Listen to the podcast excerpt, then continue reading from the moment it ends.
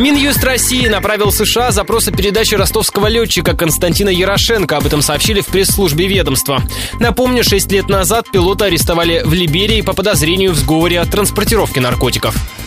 Для справки. Известность Ярошенко получил после своего ареста в Либерии в 2010 году. По словам его жены, бывший летчик Роствертола прибыл в эту страну в поисках работы, а уже через неделю его арестовали спецслужбы США по обвинению в причастности к транспортировке крупной партии наркотиков. Российская сторона на арест Ярошенко никак не отреагировала, ответив лишь на запрос его жены, что летчик удерживается незаконно. Впоследствии выяснилось, что это случилось из-за того, что Россия российские власти просто не получили уведомления о задержании Ярошенко. Тогда же стало известно, что россиянина экстрадировали в США. Весной 2011 года суд Нью-Йорка приговорил Ярошенко к 20 годам тюрьмы. С 2012 Москва безуспешно добивается перевода летчика в Россию для отбывания наказания.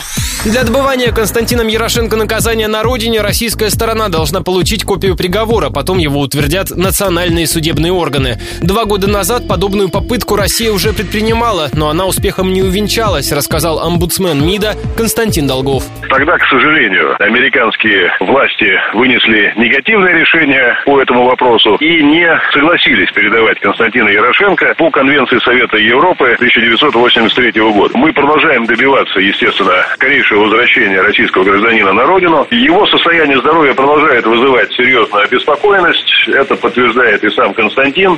Напомню, ранее мать Константина Ярошенко отправила письмо американскому президенту Бараку Обаме с просьбой помиловать ее сына.